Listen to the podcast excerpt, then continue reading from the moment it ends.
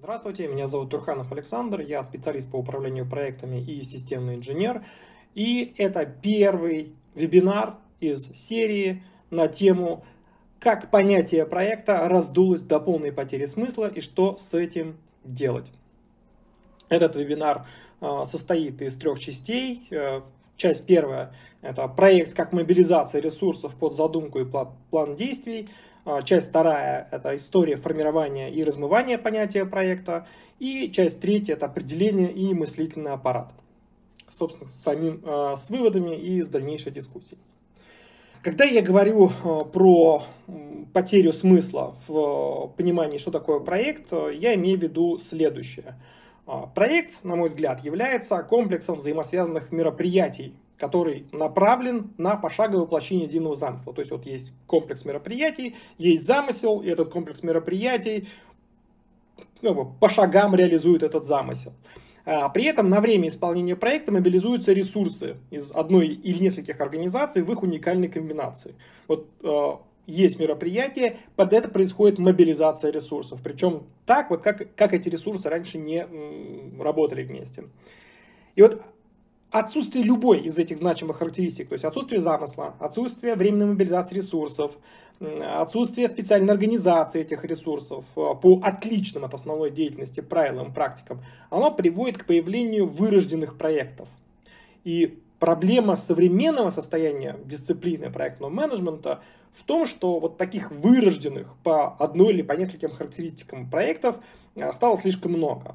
Да? И вот когда мы начинаем обсуждать эти вырожденные проекты в логике классической дисциплины проектного менеджмента, то такие обсуждения часто не имеют никакого смысла, они становятся бессмысленными.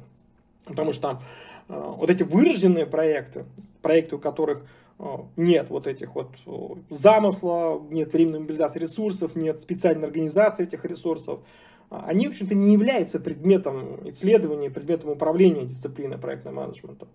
Да? Но, тем не менее, вот многочисленные попытки применять методы, инструменты и практики проектного менеджмента к управлению такими вырожденными проектами и потом попытки анализировать а что получилось, что не получилось, приводит к тому, что ну, неизбежно делается, практически неизбежно делается вывод о неэффективности проектного управления. Ну, управление проектом не подходит для того, чтобы создавать информационные системы. А, или там, водопадный метод создает там, не подходит для работы над программно-аппаратными комплексами, автоматизированными системами. Ну, собственно, это не совсем верно, и даже совсем неверно, потому что есть неверное представление изначально а, о возможностях и сценариях применения а, проектного менеджмента. И вот эти вот неверные представления, неправильное применение методов, э, дисциплин, инструментов, оно, на мой взгляд, сейчас уничтожает профессию проектного менеджера в России.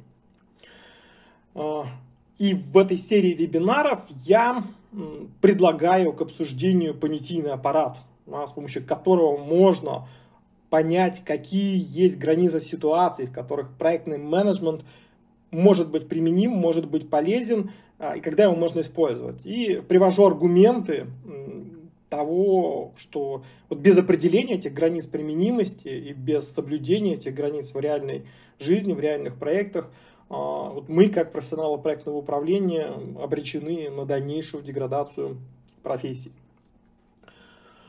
как неким эпиграфом а, ко всей а, этой серии вебинаров я выбрал давно любимую, давно, давно любимую мной Конфуция, произведение Лунь Юй, а, где Цзилу разговаривает с учителем. И Цзилу спросил, Вейский правитель намеревается привлечь вас к управлению государством. Что вы сделаете прежде всего? И учитель ответил, необходимо начать с исправления имен. Дзелу спросил, «Хм, вы начинаете издалека.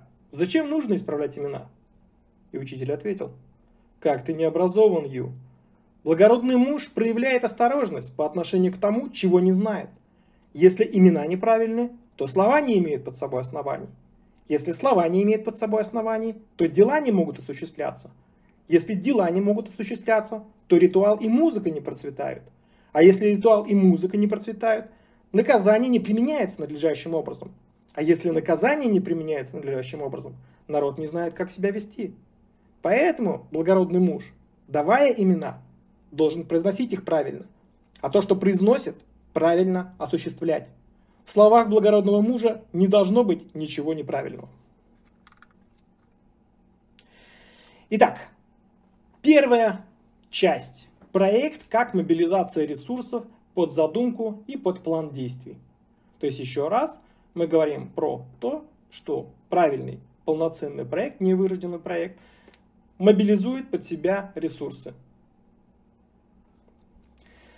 Для начала давайте разберем определение. И мы сразу увидим, что проект подразумевает под собой наличие планов работы, целевое выделение ресурсов под этот план работы. То есть мы составляем план, приходим с этим планом к начальству, а, к собственнику, к топ-менеджерам и говорим, дайте ресурс. И они нам дают. А, нет плана, нет ресурсов.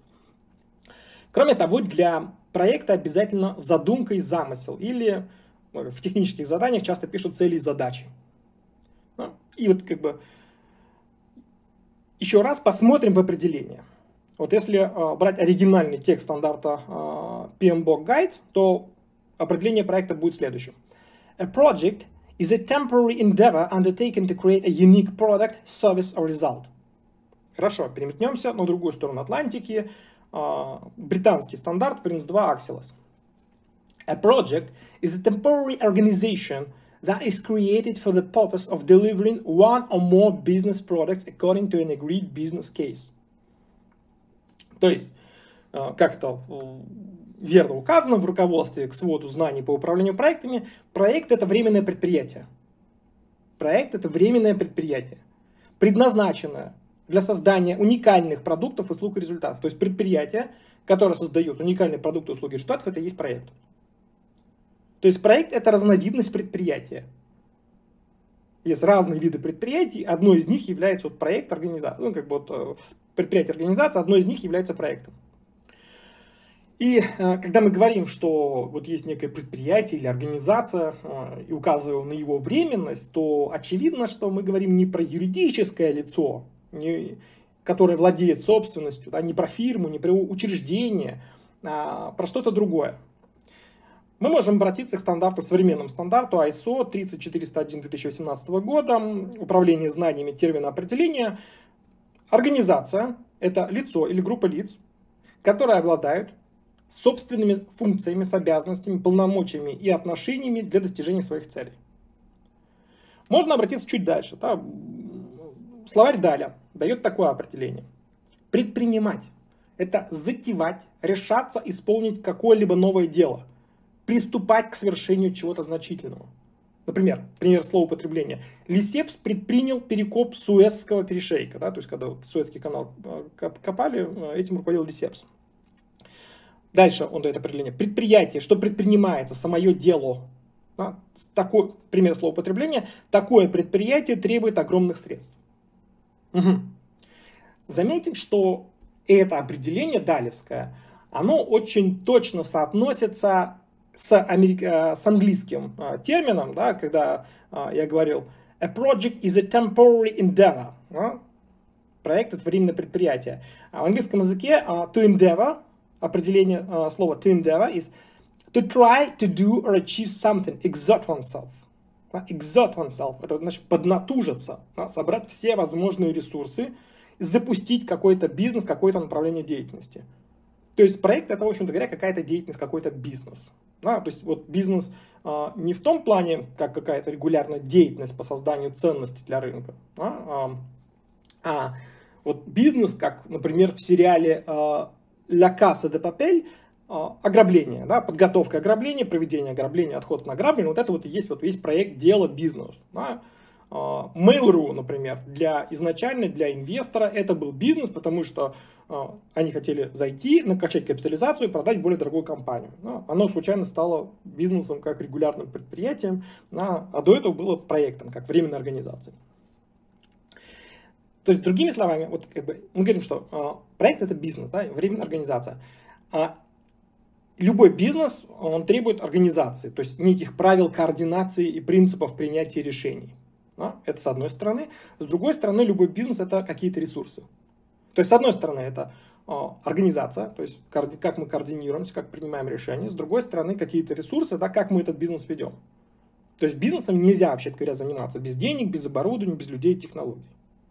Проектом нельзя заниматься без денег, без оборудования, без людей, без технологий. Так? Но это не обычный бизнес, это временное, да, это временное предприятие. То есть проект это временное предприятие. То есть ресурсы откуда-то выделяются вначале в проект, их там организуют каким-то образом, который необходим для создания уникальных продуктов, услуг или результатов. А затем проект закрывается, и эти ресурсы уходят куда-то в другое место, да, возвращаются. То есть проект это временный бизнес, который ограничен от регулярного. Ресурсы, под которого подведение которого привлекаются и мобилизуются на время реализации проекта. То есть вот эти оба пункта, они крайне важны. Проект является бизнесом, делом со своей организацией. И ресурсы под это дело, под этот бизнес откуда-то привлекаются и вкладываются в проект. То есть ресурсы на практике всегда привлекаются под некую идею, под некий замысел, под некую логику окупаемости, да, некие расчеты. То есть вот никто не даст людей деньги просто так. Вы не можете прийти просто с планом и сказать, дайте мне ресурсы. Под этим планом должна стоять какая-то идея, какой-то замысел, какая-то логика окупаемости. Здесь мы подходим а, к ключевой проблеме, к тому, что вот, несмотря на все распространение идей, понятий, инструментов, методов проектного управления, само содержание дисциплины утрачено, а профессия проектного менеджера постоянно деградирует понятие проекта, оно потеряло важнейший компонент своего изначального смысла – мобилизацию, организацию ресурсов для достижения цели. И из-за этого мы, в общем-то, потеряли целое пространство рассуждений о путях достижения поставленных целей. Вот мы поставили в проекте цель, а как мы ее достигаем, мы не можем рассуждать, потому что у нас нет четкой логики, что такое проект. И для того, чтобы эту логику восстановить, понять, как мы еще можем двигаться, восстановить это потерянное пространство, нам надо восстановить исходное значение понятия проект и, в общем-то, перестать играть в эти словесные игры, перестать запутывать друг друга. Только так мы сможем четко понимать, где проходит граница ответственности проектных менеджеров, за что они отвечают, за что они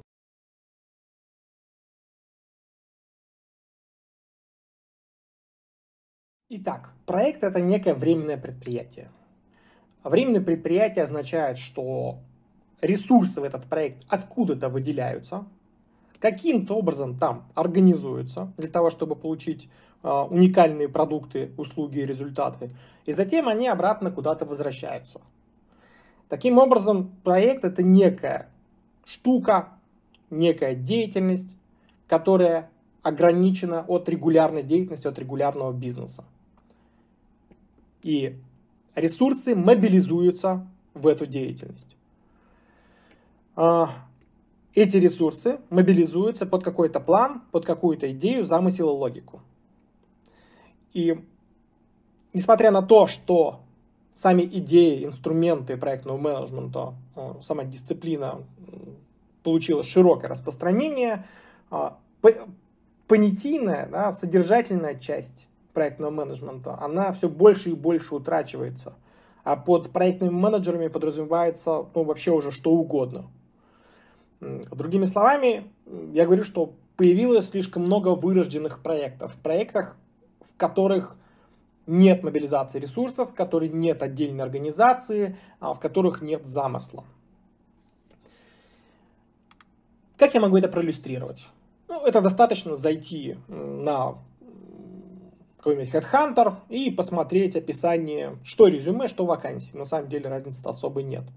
И посмотреть, в каком смысле используется понятие проект, используется термин проект и проектный менеджмент, да, то если мы это сделаем, то мы очень быстро, в общем-то говоря, пару дней изучения, оно покажет нам, что, во-первых, проект никак не отделяет от основной деятельности. То есть вот есть основная деятельность, есть проектная деятельность, они как-то между собой перемешаны. А, под проект не создается отдельное подразделение, не создается отдельное юридическое лицо, какая-то нет даже зачастую нет даже отдельной выделенной рабочей группы.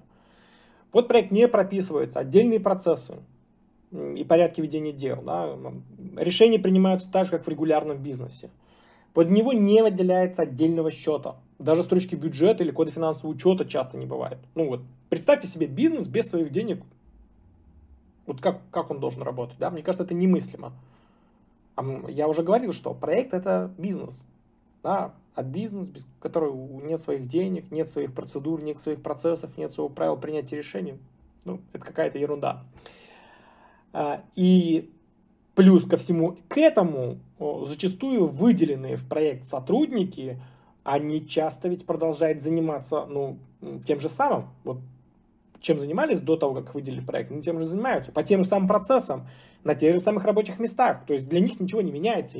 То есть ни в каком другом новом деле, ни в каком другом новом начинании они не участвуют. Вот у них была деятельность операционная без конца и без начала, так она осталась. Это первый аспект. Второй аспект.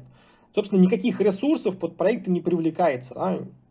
Никакого совершения чего-то значительного как вот endeavor, предприятие, предпринятие, да, в нем не происходит.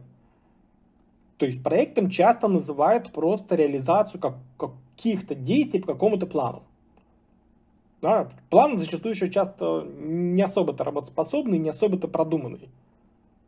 То есть, вообще говоря, раньше все это называлось мероприятием. Мероприятие – это организованное действие, совокупность действий, имеющих целью осуществление, осуществление чего-нибудь. Так вот, вот это вот организованное действие, действие или совокупность действий раньше называлось мероприятием, сейчас вдруг стало проектом, потому что есть план какой-то. Ну, хорошо, план есть, замысла нет, мобилизации ресурсов нет. Ну, то есть, вообще-то говоря, если мы говорим провести мероприятие, ну, это значит вот, принять меры. Да? То есть, есть некое краткосрочное решение проблемы, надо дыру какую-то заткнуть. Нет а, даже попыток долгосрочного разрешения проблемы причины, да, устранение причины возникновения какой-то нежелательной ситуации. А проект, он ну, по умолчанию, в нем прописано вот это вот устранение проблемы, долгосрочное разрешение да, а, каких-то сложных накопившихся ну, структурных проблем. Это вторая часть, второй аспект. И, наконец, есть третий аспект, который э, разграничивает вырожденные проекты от полноценных проектов. Выделение ресурсов. То есть вот вырожденный проект никаких ресурсов не выделяется. А если никаких ресурсов туда не было выделено, то и возвращать ничего не надо. Отчитываться за как были потрачены эти ресурсы тоже не надо. И это приводит нас к тому, что вот такие вырожденные проекты, мероприятия, да, они вообще не рассматриваются как инвестиция бизнесу. Это что-то такое, вот как бы ну, что-то сделали по плану. Ну, ладно. А как только вы убираете вот этот инвестиционный аспект, что вот говорите, ну, это не инвестиция, а вы теряете весь интерес у собственников, менеджеров, начальства. Да, потому что если не инвестиция, ну это не важно. То есть нет никакого влияния, нет полномочий, нет ответственности проектного менеджера. То есть когда мы говорим, что проектный менеджер это единое ответственное лицо, и, а там как бы ресурсов никаких у него нету, ну за что он ответственный? Да? То есть он может стать стрелочником без права на ошибку, на которого все спишут. Ну, да, может. То есть еще раз, а, проекты, вот если мы рассматриваем базу резюме, базу вакансий, то проект не отделяется от основной деятельности, а, ресурсов туда не привлекается, ничего значительного в нем не происходит. И в конце концов, это не проект, это, ну, как бы он не инвести... это не инвестиция. И, соответственно, если нет основной деятельности, нет, нет ресурсов, это не инвестиция, а какая ответственность у проектного менеджера? То есть, что он делает? И, наконец, вот э, отдельным просто пунктом э, я скажу, что хотя далеко не всегда э, говорят, что проект подразумевает под собой какой-то явно изложенный замысел, да, концепцию того, как дело делать будем, там, получать коммерческую выгоду, создавать общественное благо, там, решать социальные проблемы, неважно что, да, вот как вот Даль а, про это говорит, проект это задуманное, предположенное дело и самое изложение его на письме или в чертеже, явное изложение замысла. Так вот, если мы посмотрим на проектную документацию, да, ну, на планы проекта, то что мы, мы планы увидим. А вот концепцию, замысел мы либо не увидим совсем, а в тех случаях, когда она записана, она очень часто, она слабенькая, она вообще не выдерживает никакой критики. То есть я вот начну э, ее логически раскладывать, все, она разваливается. То есть мало того, что нет временной организации, нет ресурсов, нет, не рассматривается как инвестиция, да еще и замысла зачастую нет. Вообще для этого было очень хорошее слово в русском языке, сейчас оно не используется, а, вот такие непроработанные да, в плане замысла предприятия, они назывались прожектами. А человек, который их продвигал, назывался прожектором. То есть прожект это некое нереалистичное начинание, некий несбыточный, необоснованный проект. И вот эта вот нереалистичность и несбыточность, она может порождаться э, двумя группами причин. Вот может быть несбыточность самого замысла из-за отсутствия путей достижения цели. Вот мы как бы находимся здесь, в одном месте, мы должны достичь к этим целям, и путь непонятен, да, вот как мы от этого переходим к тому. Как правило-то нет доступных технологий, нет материалов. А, вот мы несбыточность, замысел, замысел несбыточен. Мы не можем построить самолет в 17 веке. Либо мы, может быть, мы можем это сделать, да. Вторая группа причин – это невозможность собрать потребные для воплощения вот этого реалистичного, хорошо просчитанного замысла ресурс. То есть замысел есть, прекрасно. Но если бы, скажем, замысел построить э, Петербург пришел кому-то в голову, кроме Петра, это было бы прожект. У, у Петра была возможность э, консолидировать, э, мобилизовать ресурсы. Все, он пошел, построил. У других бы это был прожектом. А, то есть пример первого вида прожектов это заселение Марса. То есть мы, в общем-то, не можем Сахару заселить, да? хотя там воздух есть, вода вот рядом. Да? Летать никуда на космическом корабле не нужно. А мы не можем заселить. А мы летим там на Марс, да, давайте несколько месяцев, единицы людей, без воздуха, без всего. Ну, освойте пустыню, мне кажется, вначале. А, я уж не говорю там а, про эвакуацию больных, раненых, да, всю экономику вообще доставки пассажиров, грузов, там технические, организационные моменты. Мне кажется, в Сахаре все это проще сделать. А, но, тем не менее, вот прожект такой есть. И второй пример прожектов это, скажем, достройка метрополитенов в Нижнем Новгороде, в Новосибирске, да, в Казани – или там постройка скоростных автобусов, линий скоростных автобусов в Владивостоке, Воронеже, Хабаровске. Замысел есть, он прекрасен, обоснован, да, но все деньги в Москве и привлечь под, под строительство скоростных линий в Хабаровске ну, невозможно, да, ресурсов достаточно для того, чтобы реализовать хорошо обоснованный замысл. Поэтому, ну, в каком-то смысле, а, не в обидном, конечно, да, это там прожект. Так вот, некий проектный замысел и способность а, его воплотить, оформленная в виде комплекта проектных планов, это вот необходимое условие для проведения мобилизации ресурсов, привлечения их в проект под какую-то организационную схему, описанную в этих планах. То есть вот у нас, мы говорим, вот есть план, что мы собираемся делать, а, вот такая цель, мы хотим ее достичь. Эту цель мы хотим достичь, потому что у нас вот мы так вот задумали, вот как бы вот наша задумка.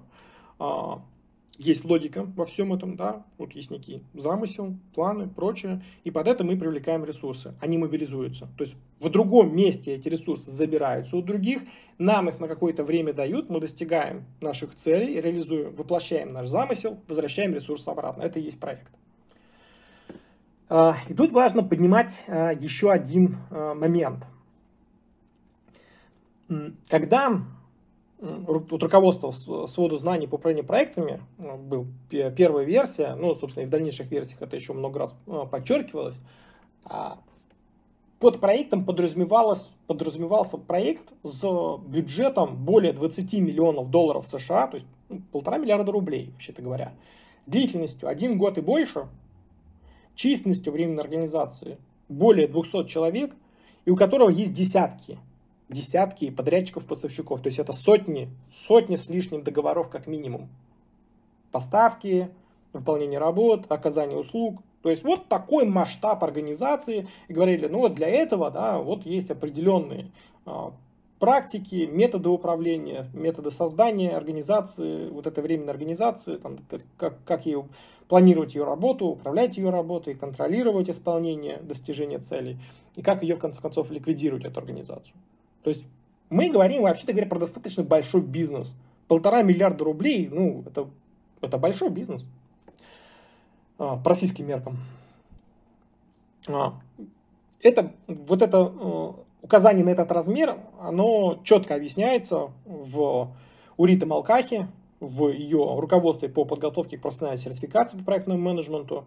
Оно также закреплено там в профильных э, документах. Когда вы понимаете, что вот есть некий масштаб этой деятельности, да, масштаб деятельности это временной организации в полтора миллиарда рублей, 200 человек, один год, там десятки подрядчиков, ну, понятно, что вот просто так такие деньги, такие ресурсы не дадут. Да? Будет с человека, который будет руководителем этой организации, с проектным менеджером, ну, будет соответствующий спрос. Соответственно, появится некая ответственность, некие полномочия. Такие существенные вложения, они породят просто сами по себе потребность в неком комплайенсе, в корпоративном управлении, в подконтрольности, в подотчетности проектного менеджера. Да, потому что понятно, что 200 человек вот в одиночку контролировать невозможно возникнет команда управления проектом, возникнет сама эта временная организация, там будут свои процессы, свои практики, там правила доказательства обоснованности затрат, достаточности достигнутых результатов. Потому что ну, полтора миллиарда рублей это много, и 200 человек это достаточно много. Ну, а дальше реализовался сценарий про 7 шапок из одной шкуры. Проекты становились все меньше, пока не теряли незаметно одну из ключевых характеристик – из недостатка ресурсов времени достигали все меньшего, все меньше изменений производились, все меньше ресурсов требовались, не требовали уже существенной перестройки организации, не требовали отделения временной организации проекта от основного бизнеса. Замысел сужался, сужался, становился все более техническим. А, например, во время интервью разработчиков а, направления e-commerce а, я выяснил, что они создают всего лишь на все веб-сайт и не надо от них э, требовать, э, чтобы был прирост э, бизнеса да, по этому направлению. Они просто пилят сайт. Ну, то есть этот замысел он становится очень техническим. Ну, наконец, все исчезает, да, этот замысел исчезает, временная организация исчезает, мобилизация ресурсов исчезает, остается некий план действий по исполнению мероприятия. Проекты вырождались, и проектные менеджеры вырождались вместе с ними. И так происходило, похоже, везде. То есть это не только российская проблема. Один мой знакомый в 2020 году он проходил собеседование в крупной американской корпорации. И когда он сказал интервьюеру, что хочет быть проектным менеджером, то топ-менеджер, которого собеседовал, с удивлением ему переспросил, да ты же крутой чувак, ты что, вот реально хочешь сидеть в экселевских табличках и сводить бюджеты и графики работ? Да тебе надо идти менеджером продукта, ты что? То есть, таким образом, мы видим, что вот комплайенс, подконтрольность, подотчетность, да и, в общем-то, само управление организационным изменением, которое возникает при запуске проекта, они вообще просто ушли, массово ушли из обсуждения проектного менеджмента. Про них не спрашивают на собеседовании. Подводя итог, проектный менеджмент подразумевает привлечение существенных ресурсов в ранее неиспользуемой комбинации этих ресурсов ради реализации задумки – с учетом некоторого плана и логики достижения конечного результата под личную ответственность проектного менеджера, который является руководителем, управленцем вот этой временно созданной организации. Попробуем вообще эти рассуждения на прочность. Хорошо. Если нет замысла, то работа организации разваливается. То есть все начинают заниматься понятными конкретно им кусками деятельности, без сборки итогового результата. Окей, проверили. Если нет плана и ресурсов, то получается некий прожект, нереалистичное начинание, под которое невозможно привлечь достаточное для его воплощения, для воплощения этого начинания а, количество ресурсов. Или замысел а, нельзя реализовать, потому что технологий нет, даже потенциальных технологий нет. Итого, нереалистичность замысла, недостаточность доступной ресурсной базы, отсутствие протоколов, ну, правил порядка доступа к ресурсам. Вот это все серьезные препятствия реализации проекта. И наоборот, вот при, если замысел есть, ресурсы есть, логичные планы есть, и проект может запуститься тогда. То есть он попадает, если попадает в стартовое окно возможностей, он может запуститься.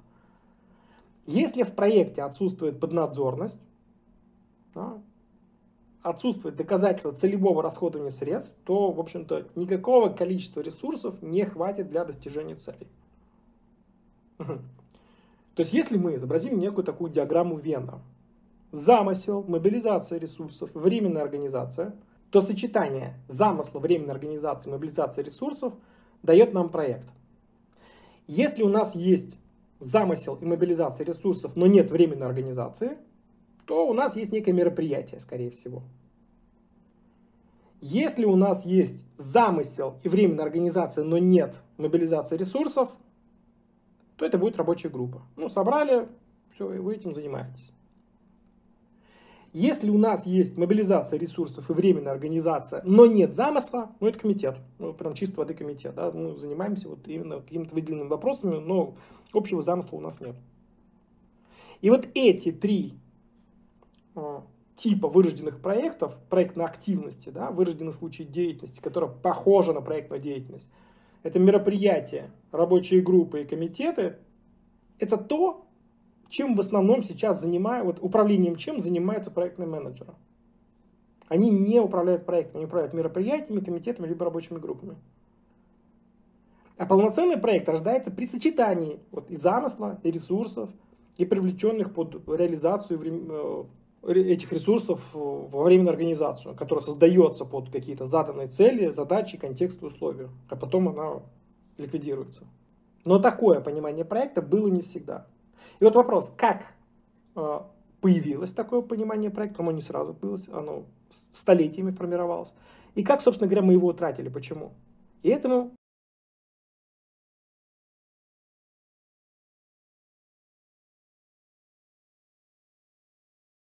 Для того, чтобы получился полноценный проект, нам нужно сочетание трех элементов. Это замысел, мобилизация ресурсов и временная организация. Если у нас будет только замысел и мобилизация ресурсов, то у нас будет обычное мероприятие.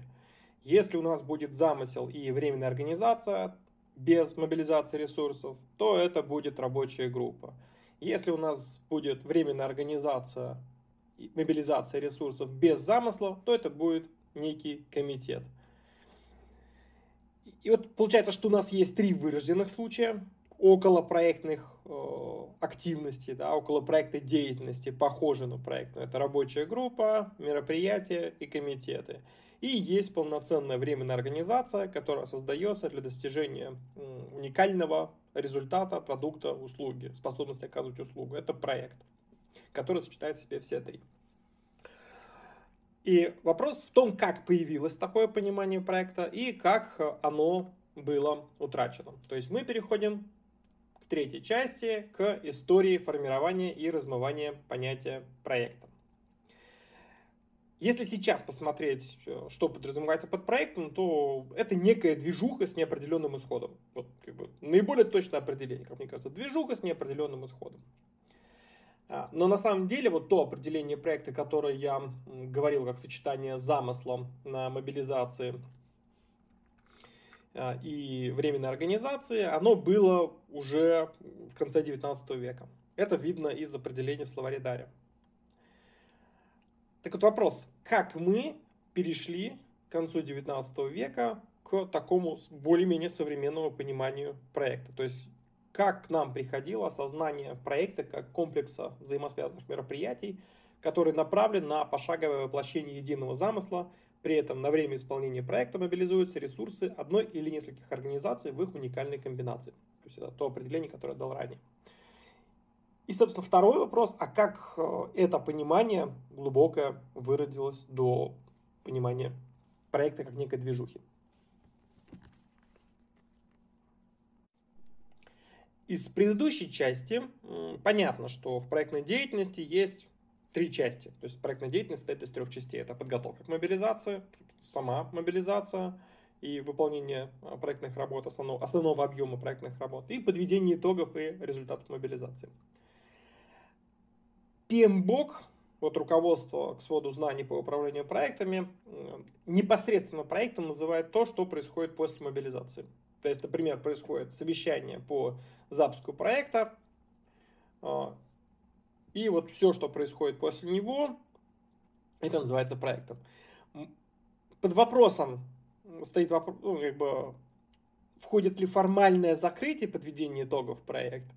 Я не очень нашел вот именно формального ответа, но, скорее всего, входит. Здесь есть дискуссия.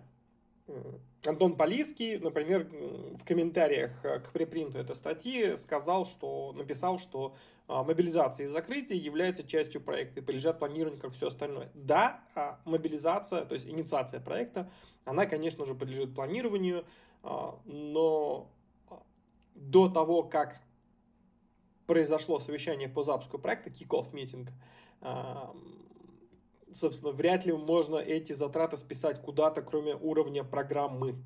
Да, то есть э, в классике мы не рассматриваем проект как э, какой-то отдельный, он всегда либо часть программы, либо часть портфеля, и, соответственно, задачи по инициации и очень часто еще и по закрытию проекта, по формальному закрытию проекта учитываются в рамках программы, в рамках портфелей. А сам проект это то, что происходит собственно, э, непосредственно после совещания по запуску проекта и до формального закрытия. Но, я это а, вопрос дискуссионный. А, так вот, проект это то, что происходит э, после мобилизации до закрытия. А вот управление проектом, вот как дисциплина, да, которая изучает э, деятельность, проектную деятельность, она охватывает и сам предпроект, и его закрытие, и всю деятельность по подготовке и исполнению проекта, включая подведение итогов. И проектного менеджера, в общем-то, могут назначить еще до того, как проект сформирован в достаточной степени для его запуска. Ну, например, еще до первого совещания по запуску проекта. И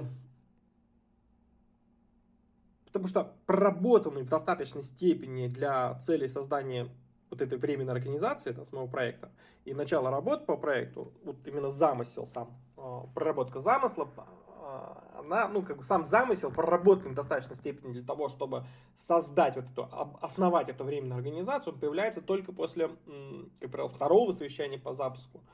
А, ну вот, но сам, говорю, сам руководитель этой временной организации, сам проектный менеджер, он может появиться и раньше, с самого начала, основания проекта, его, начала его замысливания.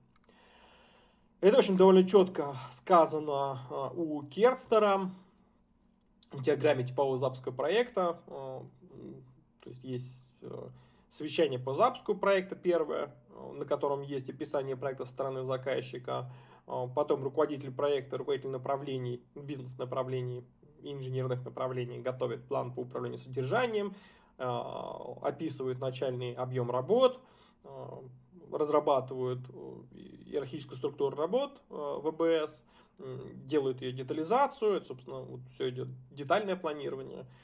Ну и дальше проводится совещание а, по запуску проекта. Второе, на котором уже есть базис по содержанию, то, что называется Performance Management Baseline, а, который включает в себя начальное описание объема работ, иерархическую структуру работ и детализацию ESR. Собственно, здесь переходится, переходит к исполнению.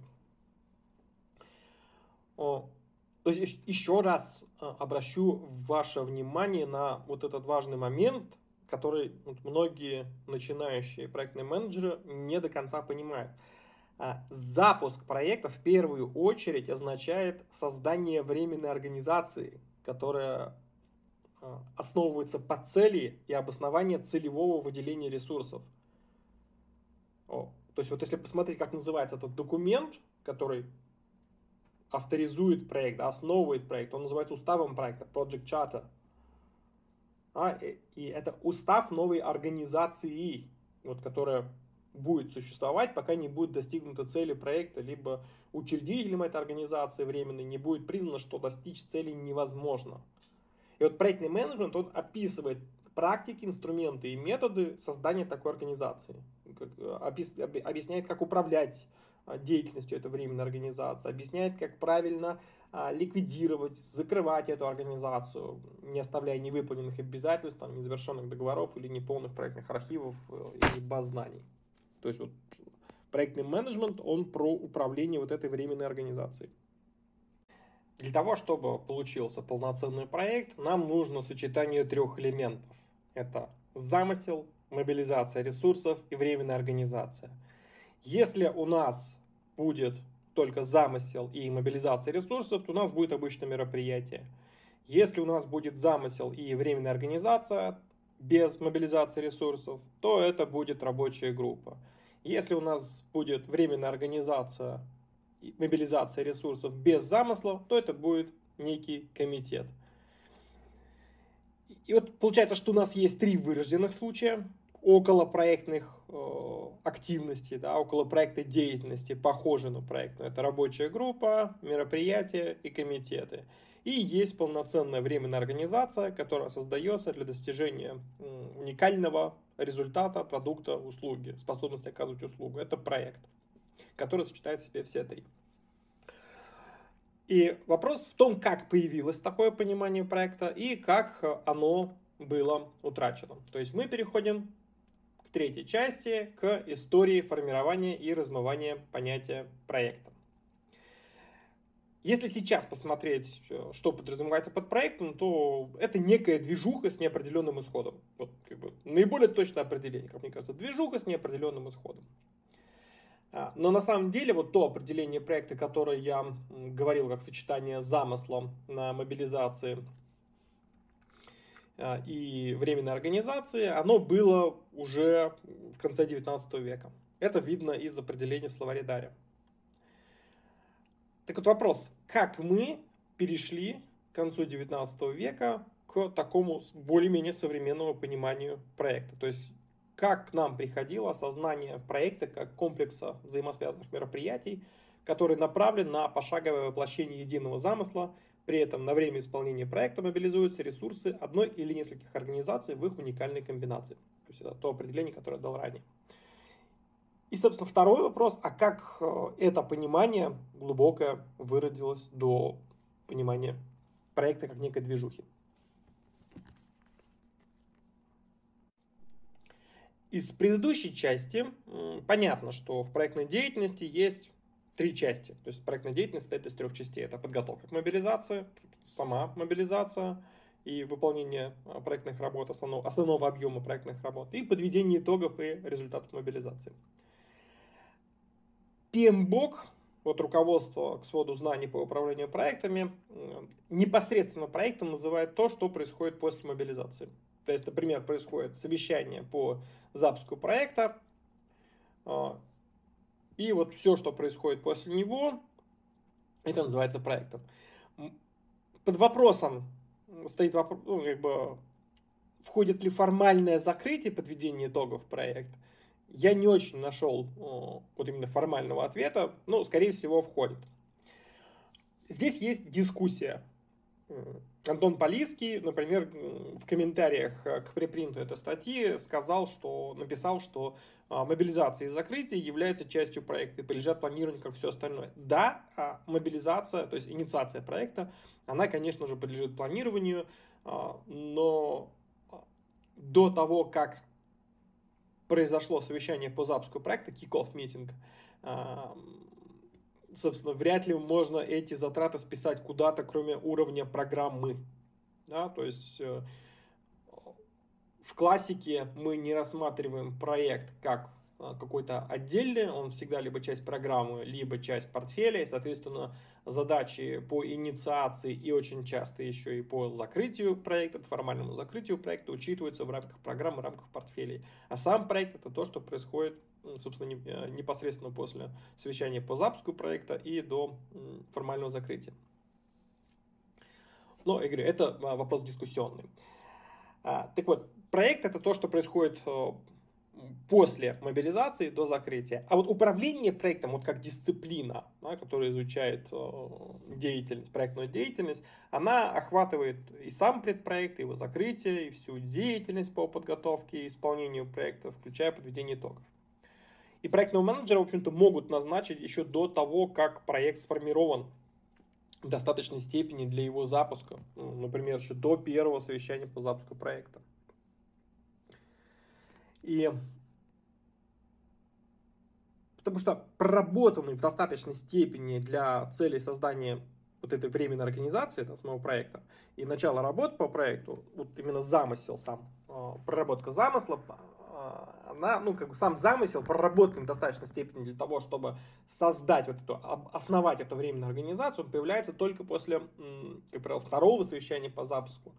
А, ну вот, но сам, говорю, сам руководитель этой временной организации, сам проектный менеджер, он может появиться и раньше, с самого начала, основания проекта, его, начала его замысливания.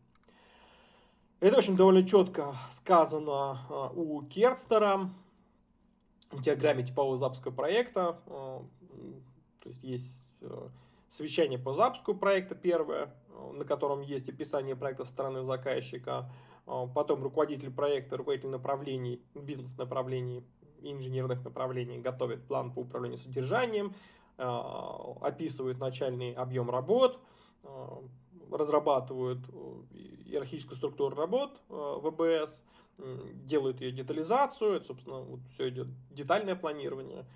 Ну и дальше проводится совещание э, по запуску проекта. Второе, на котором уже есть базис по содержанию, то, что называется Performance Management Baseline. Который включает в себя начальное описание объема работ, э, иерархическую структуру работ и детализацию ESR. Собственно, здесь э, переходит э, к исполнению. То есть еще раз обращу ваше внимание на вот этот важный момент, который многие начинающие проектные менеджеры не до конца понимают. А, запуск проекта в первую очередь означает создание временной организации, которая а, основывается по цели и обоснование целевого выделения ресурсов. О, то есть вот если посмотреть, как называется этот документ, который авторизует проект, основывает проект, он называется уставом проекта, Project Charter. А, и это устав новой организации, вот, которая будет существовать, пока не будет достигнута цели проекта, либо учредителем этой организации временной не будет признано, что достичь цели невозможно. И вот проектный менеджмент, он описывает практики, инструменты и методы создания такой организации. Как, э, объясняет, как управлять деятельностью этой временной организации, объясняет, как правильно а, ликвидировать, закрывать эту организацию, не оставляя невыполненных обязательств, там, незавершенных договоров или неполных проектных архивов э, или баз знаний. То есть вот проектный менеджмент, он про управление вот этой временной организацией. Итак, Проект – это временная организация, которая создается специально э, под цели того, чтобы получился в результате деятельности этой организации получился какой-то уникальный продукт, э, способность оказывать услугу, какой-то уникальный результат. А, и вот это понимание проекта формировалось в течение очень длительного времени. Как, какие шаги были на этом пути. Здесь надо понимать, а, что до начала 20 века проекты почти всегда были исключительно государственными или около государственными инициативами. Ну, начиная от строительства кораблей и освоения индийских и американских колоний, и заканчивая прокладкой трансатлантического телеграфного кабеля.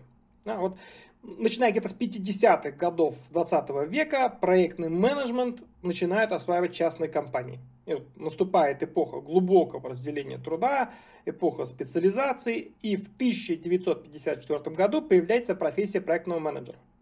Вот аналогично на тому, как за 100 лет до этого выделилась профессия наемного менеджера. А, в начале 2000-х годов э, проектный менеджмент становится распределенным. То есть это роль, да, то есть это уже не просто должность, это такая роль, которую выполняет а, целая команда управления проектом. А, проектный менеджмент проникает в, во многие части организации и предприятий, появляется множество инструментов автоматизации этой работы. И, в общем-то, вот где-то к 2020 году мы пришли а, к с крайне размытым пониманием того, что же такое проектный менеджмент организации. Это краткий обзор э, того, что происходило. Ну, а теперь немного э, подробностей. Итак, история становления дисциплины. Э, вот, хотя первое крупносерийное судостроение было организовано еще в XIV веке, это Венецианский арсенал, но вот все же такая массовая, длительная потребность в проектах, вот как осознанного создания результата под какие-то специфические цели, возникла только в эпоху великих географических открытий. Это 15-17 век. И специально вот под такие дальние плавания были спроектированы караки, а, каравеллы, это разные а, типы судов, которые могли на, а, совершать вот эти путешествия через Атлантику, через Тихий океан, э, которые потом сменились галеонами. То есть вот галеон это такая вершина э, кораблестроения в, в, в эпоху великих географических э, открытий. Команды кораблей носили ружья, пистолеты, сами корабли вооружались пушками, постоянно совершенствовали средства навигации, методы картографии, подготовка, выучка корабельных команд. То есть это было такое именно отрасль возникла, да, судостроение, не просто делать отдельно корабли, а создавалась целая как комплексная, множественная такая сеть, серия технических организационных проектов, а, которая дала в итоге возможность европейским морским державам контролировать захваченные колонии и стремительно богатеть. То есть вот если мы вспомним, а, Португальская империя, испанская, британская, да, это вот э, все это время. То есть у них, у них всех параллельно шли очень похожие процессы. Вот, 17 э, век, э, европейские морские державы создают вот эти семь Ост-Индийских компаний. То есть вот было семь морских держав европейских, они создали семь Ост-Индийских компаний. И вот эти Ост-Индийские компании начали выкачивать ресурсы из колоний, и происходит консолидация огромных ресурсов. Я здесь так говорю, что это Ост-Индийский, конечно, понятно, что колонии были много-много где по свету. В результате вот этой консолидации огромных ресурсов начали формироваться первые национальные государства с едиными системами мер и весов. То есть до этого, чтобы было понятно, а, не было в разных частях страны, от даже одной и той же вроде бы страны, а, просто были разные фунты, разные футы, вот разные ярды, да, то есть вот просто разные меры а, длины, веса, прочего, да, то есть не было просто вот этих единых систем мера весов. Ну, это так небольшой экскурс.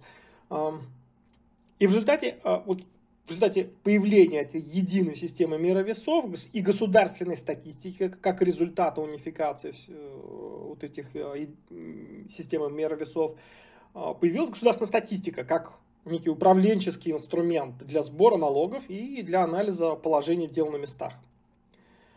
И попутно с этим появляются первые предприниматели-капиталисты. То есть это вот первые люди, которые не имели аристократическое происхождение раз, но при этом обладали большими деньгами и большой собственностью, значительной собственностью. Это два.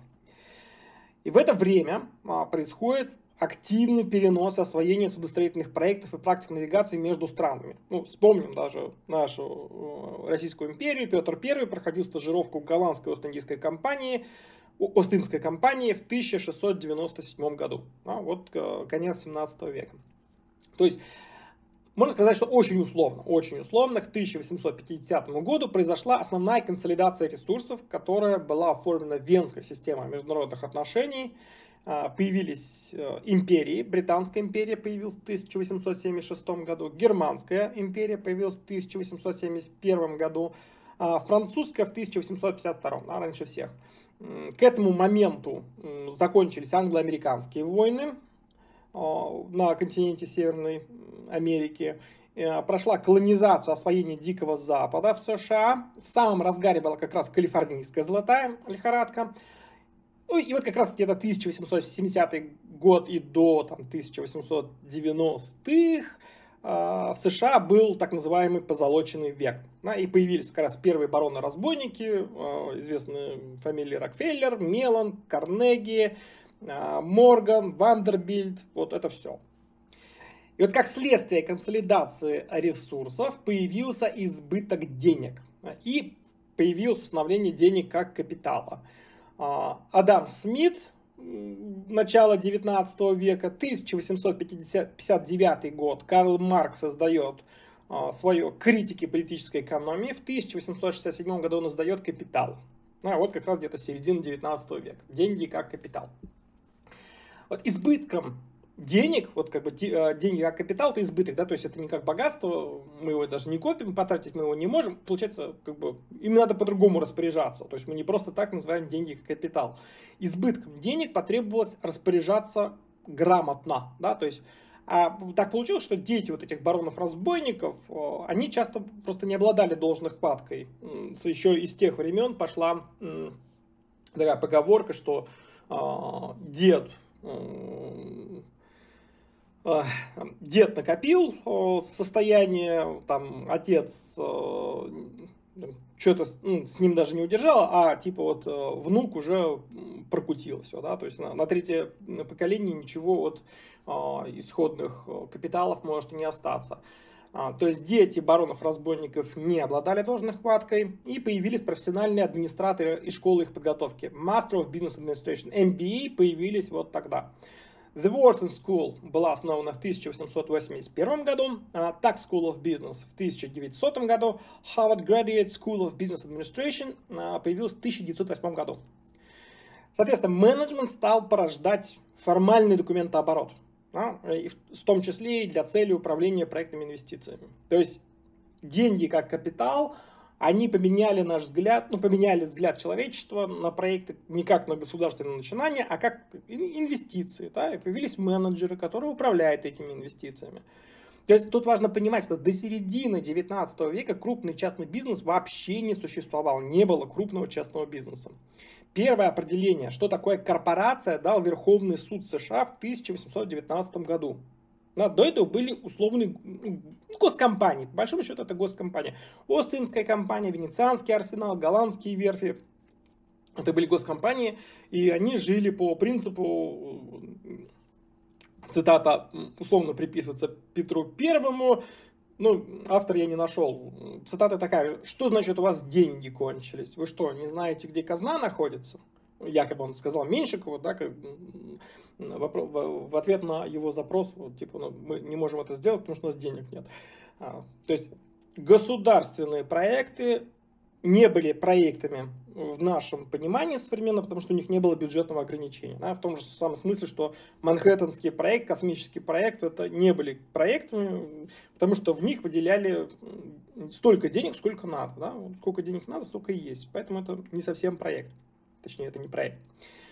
Не в текущем понимании. И вот а, с появлением менеджмента возникло а, принятие решений на основе капитала. На основе капитала, на основе капитализации, на основе прибыли, а не на основе монаршей воли. То есть вот произошло вот это отчуждение. То есть смени, по большому счету можно сказать, что сменилась управленческая концептуализация. Вот проект стал рассматриваться как инвестиция, которая должна приводить к росту капитала, а не как государственная надобность, которую надо выполнить любой ценой. А, в особенности это ярко проявилось в частных железнодорожных компаниях, которые активно развивали практики удаленного контроля и управления. То есть понятно, что железнодорожная компания, она распределена. Она вот по умолчанию, она, скажем, от восточного побережья США до западного побережья США, да, а, офис может быть в Нью-Йорке находиться, а, одна, а филиал может находиться в Калифорнии. Очень длинные, да, очень протяженные. А, такие расстояния, раньше таких не было. И вот такая протяженность, она требовала некого активных, ну, как бы других практик по удаленному контролю и управлению. Появились стандартные бланки, формы, отчеты и, самое главное, а, папки. Вот папки с подшивками документов и шкафы для документов с картотечной системой. То есть это вот были первые информационные системы. Вот по большому счету, вот э, начало 20 века это информационные системы, не было компьютеров как таковых, ну, были механические счетные машины, э, уже э, была механическая обработка данных переписи к тому моменту, но были вот эти картотечные системы папки, которые по сути, по сути воплощали все основные концепции, которые были потом ну, просто автоматизированно перенесены в компьютеры. А, как бы, это были уже информационные системы, просто а, не на полупроводниках, а на, на бумажных карточках.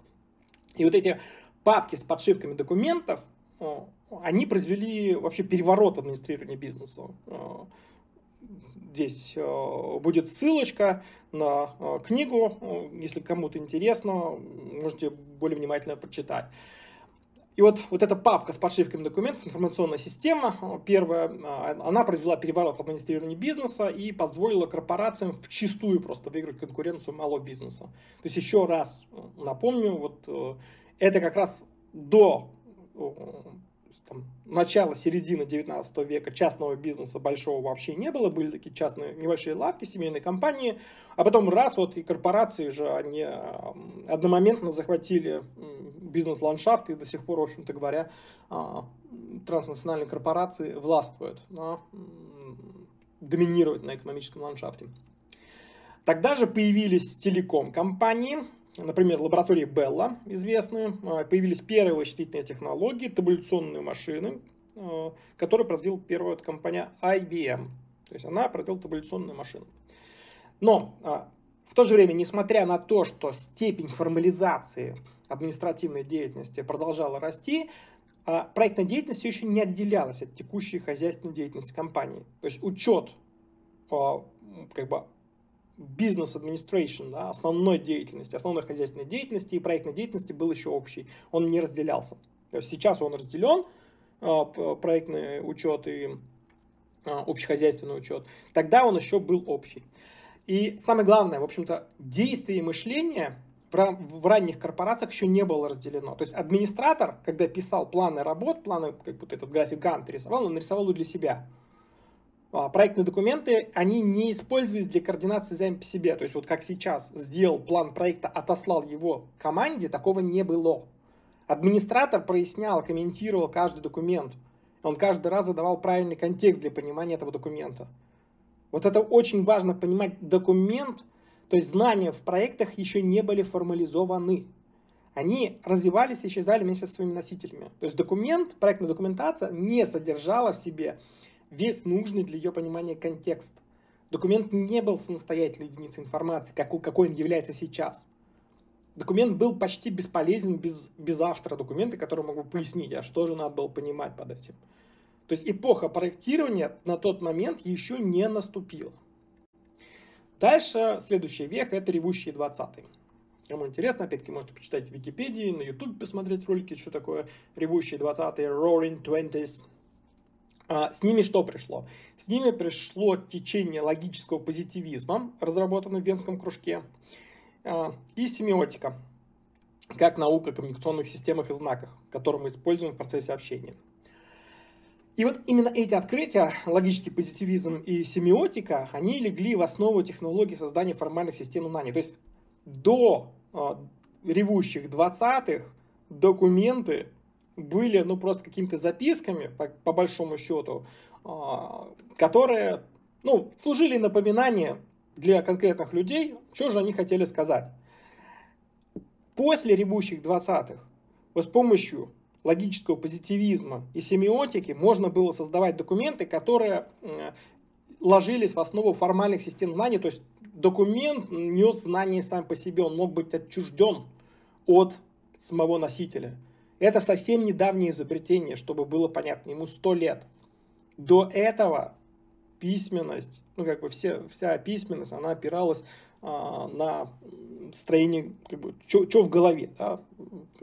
Поэтому есть там, сколько там, 20 да, переизданий а, аристотелевского вот этого основного труда, да и, и, там, и, и политики, да, прочего, а, каждый раз там все переос, переосмысливают, а что же он хотел сказать. Ну, потому что очень сложно понять, а что же э, можно было сказать, если нет вот этого дисциплин формальной передачи знаний. А, что это дало с точки зрения управления проектами? Стали распространяться стандартизованные нотации для записи проектных замыслов, для конструкторских чертежей и проектных планов. Международная электротехническая комиссия, МЭК, была образована в 1906 году. ANSI и NCI в 1918 году. Э, в 1931 году они объединились, МЭК и, и NCI. Значит, комитет по стандартизации немецкой промышленности был организован в 1917 году, а комитет по стандартизации при Совете труда и обороны СССР в 1925 году. То есть вот смотрим, да, это все начало 20 века, ревущие 20 Таким образом, инженерные управленческие знания стали записываться особым проверяемым способом. И вот добавок к этой национальной стандартизации появилась еще, еще международная стандартизация. То есть появились первые согласованные условия международной торговли, а, которую выпустила новообразованная Международная торговая палата в 1923 году. И, в частности, вот в этом документе а, он получился то есть до него было трехлетнее исследование обычаев делового оборота в 13 странах. То есть исследователи просто ездили по 13 странам, смотрели, как а, на практике происходит торговля международная. А, и потом по результатам этого изучения а, оформили стандарт, вот, где договорились о терминах. И вот там было зафиксировано 6 наиболее часто используемых терминов. FAS, FOB, CNDF, CIF, XSHIP и XK. И вот в результате всего этого, да, вот этих вот движений, термин проект приобрел оба современных значения. А, проект как дизайн, да, то есть проект как, как что-то фиксируется, как набор документов, который фиксирует конструктивные решения. То есть представьте мне проект, да, а, подводная лодка по проекту такому-то. А, как, как дизайн, как конструкция, как устройство. И проект как а, экономически обоснованный способ производства работ по воплощению задуманного дизайна задуманной конструкции. То есть проект не просто план проекта, не просто любой должен быть, да, как вот мы просто взяли и сделали а, как захотим. Нет, проект это всегда обоснованно, экономически обоснованный способ производства работ. И именно поэтому они как бы между собой э, так, взаимодействуют, да, скажем, то, тот же самый Форд, он же сделал, то есть у него была и конструкция обоснованная, экономически обоснованная автомобиля, и сам способ производства работ тоже был экономически обоснован. Таким образом, план, график и бюджет проектной деятельности подчинился примату эффективности. А, апологета этого, который был не особо успешный администратор, про это мало говорят, да, но он был крайне успешным консультантом и очень, там, одним из первых, наверное, успешных инфобизнесменов, Генри Гант. Генри Гант, да, а, он распространял научный менеджмент. При этом я повторюсь, э, вот по тому, что я про него прочитал, именно как администратор, как менеджер, он был не очень хорош. Вот. Кроме Генри Ганта был еще Генри Форд. Человек, который впервые придумал производить изделие. Вот то, что в английском языке называется product. То есть некая такая типовая штука, которую можно производить и продавать большими объемами. До него никто не производил э, что-то более-менее сложное большими объемами. Это нужно понимать. Еще не было такого. Он первый э, придумал, как производить вот автомобиль тысячами, десятками тысяч штук, сотнями тысяч штук. Значит, чтобы продавать свой а, Ford модель T, он создал, во-первых, еще сеть гарантийных мастерских, он подготовил запчастей перед запуском, он наладил вообще всю, все вертикально интегрированное производство. Был внутри а, корпорации Ford был настоящий госплан. То есть там было очень-очень сложное планирование, там целое ERP, да, ну, из, из людей. А, система планирования уровня предприятия. Значит, Необычный вот этот успех Ford модели T привел не только к популяризации самого конвейера, но, в общем-то, и к распространению а, вот этих идей по стандартизации, унификации и развитию поточного производства изделий. И благодаря вот этой работе Генри Форда стал возможен производство, ну, воспроизводимый трансфер технологий. А, вот то, что называется сейчас трансфером технологий. А, например, Ford а, перенес производство модели Ford I, Ford AA на Горьковский автомобильный завод. Начали производить. Вот, трансфер технологий. До, до этого момента это было невозможно. То есть, если у тебя все как бы, чертежи, проектные документы, планы, они требуют всегда людей, конкретных на местах, да, которые могут понять, что же написано, то, в общем-то говоря, ты же не можешь всех людей оторвать э, заводов э, Генри Форда, привести сюда, как бы, и что-то делать, да, как это, скажем, Петр Первый, он покупал кораблестроителей, да, покупал архитекторов, то есть нужно было перевести, транспорт технологий всегда ограничивался головой э, конкретного человека, конкретного носителя экспертизы. Теперь стало возможно, да, то есть если у тебя формальные чертежи, формальная проектная документация, ну, пожалуйста, переноси. Действия и мышление стали разъединяться. И проектировщики могли уже вообще не участвовать в строительстве заводов и в производстве изделий, все время проводить внутри конструкторского бюро. Формальная запись знаний позволяла неограниченно углублять специализацию увеличить, и увеличивать вот эту производительность этого самого труда. Строить планы, писать отчеты с любым уровнем детализации. Все это благодаря э, вот этим достижениям Венского кружка.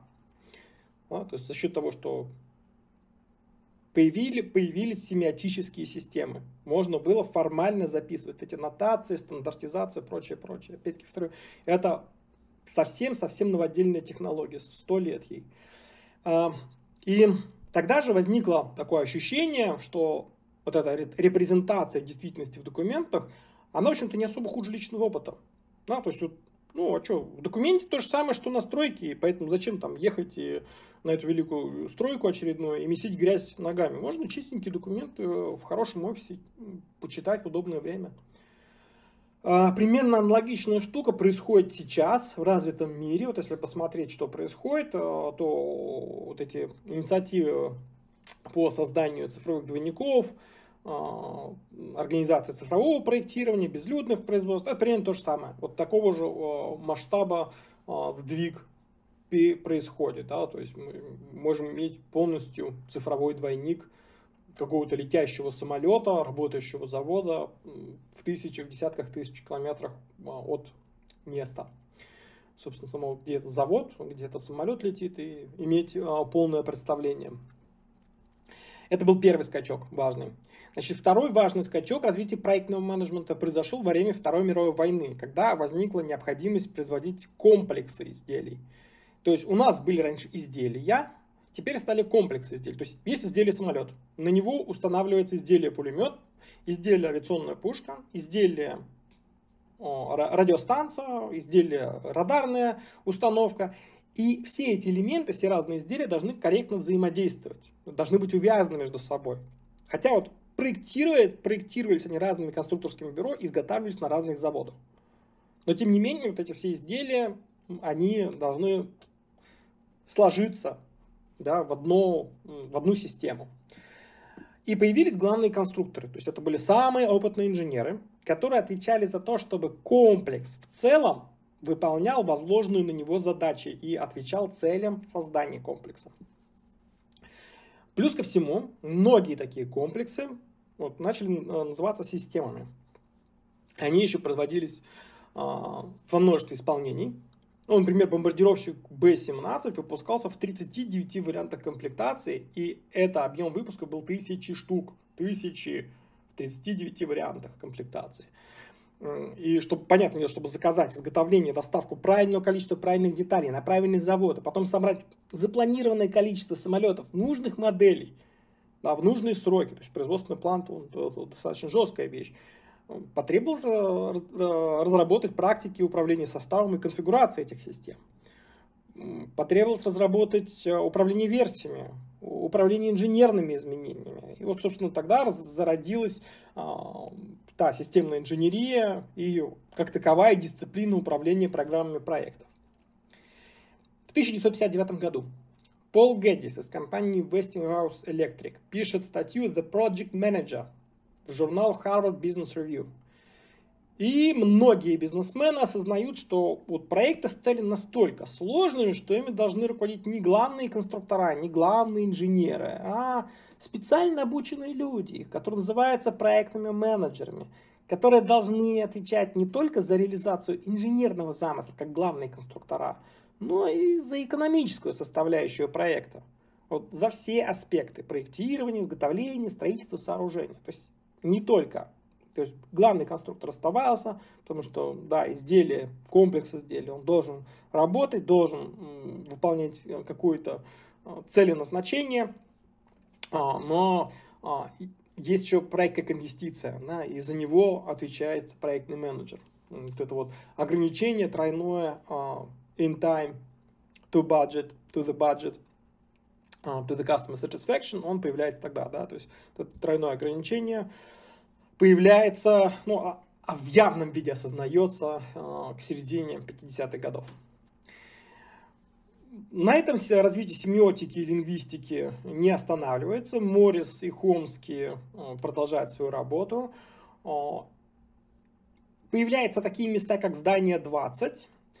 И вот постоянное обсуждение применения вот этих самых свежих теоретических построений того же самого Морриса и Хомски, который оказывается а, одновременно а, в здании 20 с другими, с инженерами, да, которые занимаются сложными построением вот этих вот сложных систем, которые строят вот эти реальные проекты, и, соответственно, вот эти теоретические, лингвистические и, и семиотические построения, которые Моррис и Хомски, их э, э, лаборатории производят, они тут же втаскиваются в реальную работу, э, приводит к тому, что появляется основа для вот, этого радикального усиления интеллекта. Э, возникает э, и осознается э, ключевая посылка проектного управления – что мир можно представить в виде текстовой модели. Это вот, а, как бы ключевая штука, да, что вообще все проектное управление, что не обязательно а, идти в поле, в реальную жизнь и смотреть, как все происходит, мы можем каким-то образом вот эту жизнь представить в виде документов. Вот это ключевая посылка всего проектного управления. А, и все проектное управление, оно строится на, ну, как бы, это процедура, практики, набор процедур и практик, да, который позволяет абстрагироваться, очищать э, вот эту реальный, как бы сложный, запутанный очень мир, э, делать из него красивые графики Ганта, красивую отчетность, которая будет каким-то образом э, представлять то, что происходит в реальном мире. А, пиком вот этого скачка радикального усиления интеллекта была The Mother of All Demos, которую Дуглас Энгельбарт представил в 1968 году. А, ну, собственно, можете посмотреть, это замечательная штука. На мой взгляд, мы очень многое потеряли не, как человечество, не реализовав ее. И вот проектный менеджер, который вот с этим усиленным интеллектом, а, у которого есть системные модели, есть а, некое цифровое представление там, объекта строительства, объекта конструирования, он, в общем-то, на долгие десятилетия стал а, мечтой и целью, к которой стремились тысячи ученых, инженеров, бизнесменов. Но, вот я говорю, что похоже, в своей цифровой революции мир свернул все-таки не туда. Значит, дальше, с 60-х, 90-х годов 20 э, века проектный и программный менеджмент совместно с системной инженерией активно развиваются. Появляются не просто формальные представления, появляются машиночитаемые, автоматически исполняемые способы записи проектных планов в виде календарно-сетевых графиков и таблиц с бюджетами. Даже проектные замыслы появляются в цифровом виде. Во множестве инженерных стандартов развивается понятие интероперабельности, и вот кажется, что вот, вот, вот проблема полностью автоматизированного управления проектами из единого центра будет решена. Замысел будет записан машиночитаемым методом, проектный офис создаст планы, под которые будет проведена мобилизация ресурсов. Ну, все будет, как бы контроль будет автоматически, отчеты будут формироваться автоматически. Ну, в общем-то, как большинство утопических начинаний, этому начинанию тоже не было суждено сбыться. Наступает зима инженерных антологий.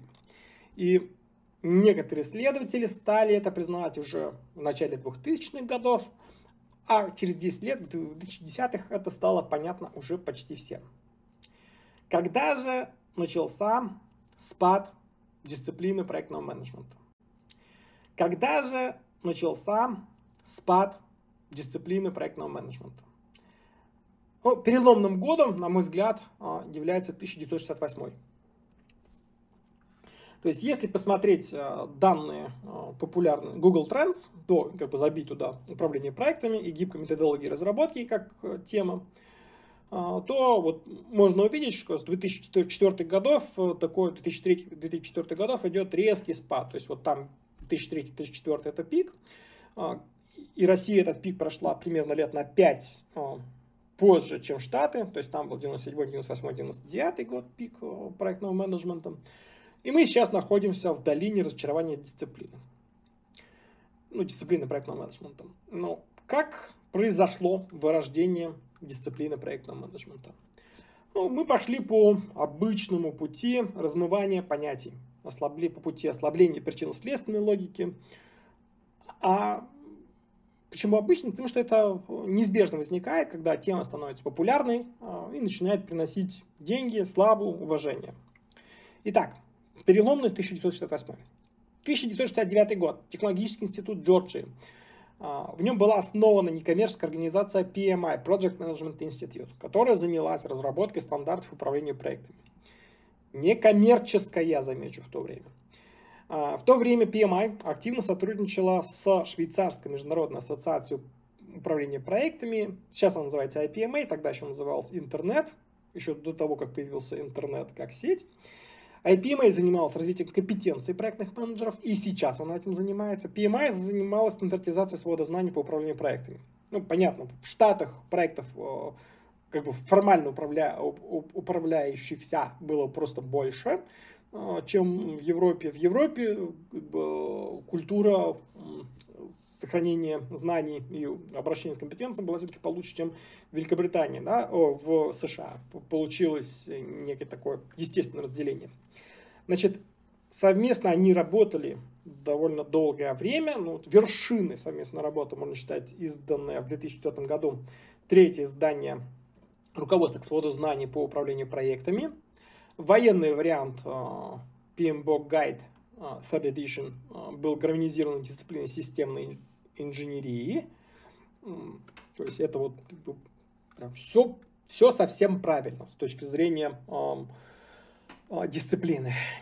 Um, но сверхпопулярность проектного менеджмента привела к тому, что ну, в область пришли люди, которые были настроены не на развитие дисциплины, а на зарабатывание денег. И PMI по факту через какое-то время перестала быть некоммерческой организацией. Она стала зарабатывать а, на продаже стандартов, а, на сертификации. Ну, если ты становишься, начинаешь зарабатывать деньги, ты начинаешь снижать планку профессиональную. Потому что а зачем? Да?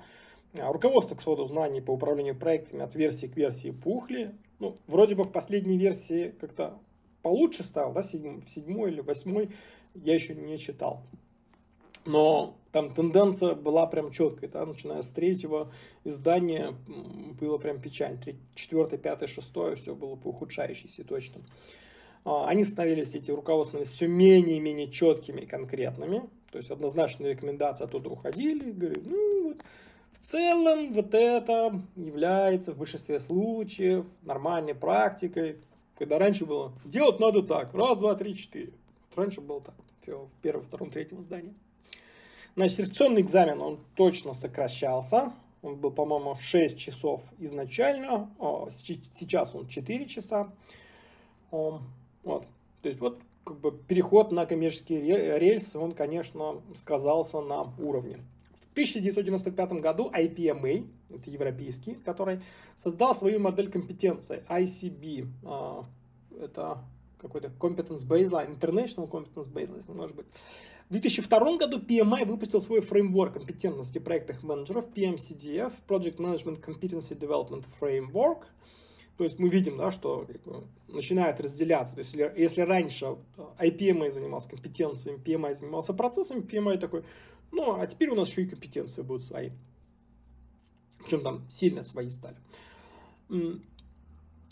А вот про то, что, что проектный менеджмент во многом вышел из методов практик системной инженерии, как я уже выше говорил, что третий стандарт, э, третья версия стандарт, ну, как бы руководство к своду знаний по управлению проектами, она была гармонизирована системной инженерии, а системной инженерией занимался INCOS, International Council of Systems Engineering, вот про это вообще и PMI, и IPMA э, предпочли вообще забыть. Никакой системной инженерии нет. Как бы, зачем она вообще нужна? Мы все сами, все, все, все проектный менеджмент. Это все проектный менеджмент или программный менеджмент. И ни одного вообще упоминания про существование системной инженерии в основных публикациях PMI до 2012 года ну, не встретить. То есть вот до 2012 года все прекрасно все зарабатывали деньги, а, размывали дисциплину и забывали про истоки и про вообще связь дисциплин, да, связь знаний. А, международная кооперация в этой области, ну, ну, сказать, что она пала под натиском желания наживы. Ну, точно так же, как это произошло с компьютерами пара десятилетий раньше, когда идеи Стива Джобса победили идеи Дугласа Энгельбарта.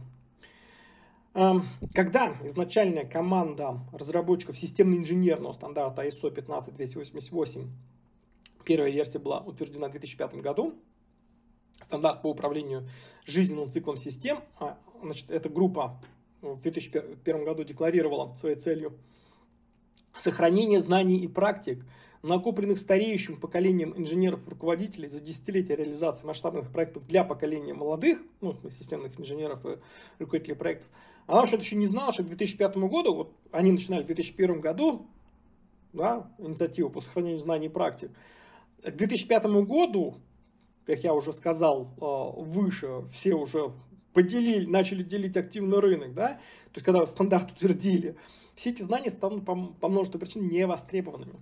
То есть вообще ISO 15288, к сожалению, э, он долгое время, несколько лет э, после своего выпуска, около лет 10, наверное, был вообще никак не востребован. Эм, вот. И, ну, собственно, к началу 2000-х годов начался активный пересмотр и критическое переосмысление дисциплины. Что происходило в это время в СССР? СССР был во многом изолирован от происходящего ну, по двум причинам. На первое, что нужную литературу было невозможно достать, железный занавес. А второе, ну, на конференции, на конгресс еще никто не выпускал, да. Но самое главное, что особое отношение было руководство СССР к гуманитарным наукам. Соответственно, все эти лингвистики, семиотики и прочее, оно сюда не доходило. Это раз. Второе. Российские исследователи, они попросту не владели риторикой и практиками академического письма. То есть они не могли написать такую статью, которая бы отвечала между мировым стандартам публикаций и могла быть опубликована э, в каком-то рецензируемом авторитетном журнале. Соответственно, все, что накапливалось здесь, в СССР, оно оставалось здесь внутри. Э, ну, как бы мы, в результате мы развивались в изоляции, но, что интересно, до середины 2000-х годов это не сильно влияло на общий уровень подготовки. Вот исследование Батоврина, хорошее есть обзорное. В СССР была своя сильная школа подготовки инженерных руководителей. То есть мы были вполне себе на мировом уровне. Ладно, возвращаемся обратно, да, то есть коротко про СССР поговорили. Значит, кроме распада вот этой самой международной кооперации и превращения практических стандартов в коммерческие продукты, на дисциплину проектного менеджмента наступала цифровизация. А, как я уже раньше заметил, что цифровизация шла не в том направлении. А, и а, вот эта цифровизация была также нацелена на шальные инвестиционные деньги, которые были еще с середины 80-х годов в области разработки ПО на массовые продажи, в общем-то говоря, совсем не на оптимальную поддержку аппарата и приемов мышления проектного менеджмента. То есть практики, дисциплины, приемы развивались где-то до начала еще 2000-х годов, но ПО никогда практически не поддерживало вот этого аппарата мышления. Я про это более подробно буду разбирать в следующих материалах, в особенности про критическую структуру работы, вообще про а, методы планирования. Но это, а, пока тезис такой, не особо поддержанный доказательствами. А, ПО не поддерживала аппараты приема мышления, которые были разработаны к тому времени. Значит, опять-таки, помимо еще компьютерных программ для составления календарных графиков, MS Project, э, Oracle Primavera и так далее. Появились трекеры, системы коллаборации. Э, и в компаниях-разработчиках, вот те маркетинговые отделы, которые продвигали вот эти трекеры, системы коллаборации, э, компьютерные программы для составления календарных графиков, они позиционируют как систему проектного управления. Ну, потому что проектное управление было в росте, помогало все это, это как бы, такое позиционирование помогало продавать. А, соответственно, компании, организации закупали ПО, вкладывались в эту инфраструктуру, разрабатывали под сеть инструменты, свою методологию управления проектами. И таким образом вот это новое состояние дел закреплялось, институционализировалось. Да, то есть оно фиксировалось прям большими инвестициями и временными, и техническими, и денежными как бы в, то, в то, как дисциплина проектного управления была отражена в трекерах, в системах коллаборации, в системах э, компьютерных программ для составления календарных графиков. При этом, опять-таки, был два класса внедрения. Да? То есть, если за дело брались хорошие методологи с большим практическим опытом, получалось хорошо. Но, понятное дело, что таких хороших методологов не так много, и создание методологий, и на Западе тоже, да, и построением автоматизированных систем занимались люди с университетским уровнем подготовки обычным и средним опытом в индустрии. И получается, что ландшафт решений вот по автоматизации проектного управления, он получался далеко не такой красивый. Да, просто были косяки с реализацией э, дисциплин, с реализацией практик. И вот эти вот есть два базовых тренда да, коммерциализация и неправильно, ну, коммерциализация и потеря как бы, знаний, ориентированности на знания, и цифровизация, которая идет не туда. Поверх вот эти два базовых тренда, поверх этого еще шло распространение больших фреймворков. Арен выпустил Getting Things Done, а, из Toyota Production System пришел Toyota A3, AD Reports, Fishbone Diagramming, да, вот, короче, там методы решения проблем, то, что называется Issue Resolution, в которых проектом называлась некая совместная работа рабочей группы по решению какой-то проблемы. Да, то есть, ну, что-то такое, некое неэлементарное действие одного человека или нескольких человек. То есть, еще, еще один аспект, по которому размывалось понятие проекта. Значит, само разрастание ИТ-систем еще привело к появлению команд, а, которые занимались доработкой ПО, поддержкой серверов. Эта работа тоже называлась проектами. Начала конца нет, бюджета нет, как бы ограничений нет, все равно проект, а проект по доработке.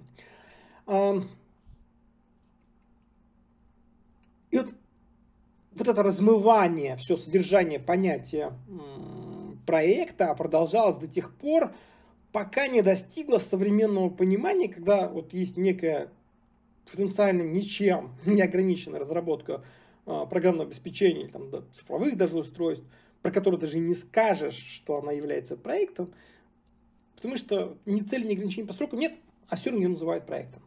То есть все смешалось в кучу. Например, а, взять доклад, один из последних докладов Microsoft DevOps Report, последний, да, 20 или даже 21 года. И там есть рекомендация, что необходимо отказаться от проектного менеджмента и создавать цифровые продукты в рамках продуктовых команд. Ты залезаешь подробно, то есть это в обзорной части сказано, да, надо отказаться от проектного менеджмента. Залезаешь подробно в этот раздел отчета, начинаешь читать, что такое вообще эти продуктовые команды, создание цифровых продуктов, понимаешь, что вот под этим автор доклада подразумевает управление программами проектов. Ну, позвольте, управление программами проектов, оно входит в вот этот трехуровневый фреймворк а, PMI, а, Organizational Project Management, а, управление проектами организации, там, где есть портфельный менеджмент, программный менеджмент, проектный менеджмент. Как бы, управление проектами проектов, управление программами проектов – это часть дисциплины проектного менеджмента. Что значит отказаться от проектного менеджмента? То есть мне непонятно, да? А, э, ладно, это а, OPM3. Возьмете, берем, переезжаем через Атлантический океан, Axelos P, P3M3, да? Опять-таки, ну, и по нему тоже это Management Successful Programs, да, это опять-таки продуктовый подход, управление на жизненном цикле, это как бы есть э, все равно проектный менеджмент.